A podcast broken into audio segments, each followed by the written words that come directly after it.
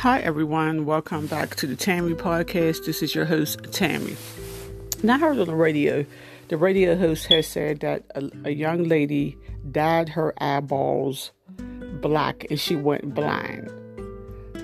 Duh. What did she expect? If you dye your eyeballs, you cannot dye your eyeballs. You cannot put regular, like hair dye or any other type of dye, and try to dye your eyeballs I mean, people do not use their common sense. How do they think? How did she think that was going to work? I would be I'd be scared when I be putting dye in my hair that is going to fall on my eyes. You should be having something to protect your eyes when you putting that um dye in your hair, or let the professionals do it. But don't let the professionals um dye your eyeball. There are some people who would go to a different country to get their um like pupil a different color. I know one celebrity, her and her daughter went to a different country um, to get that done.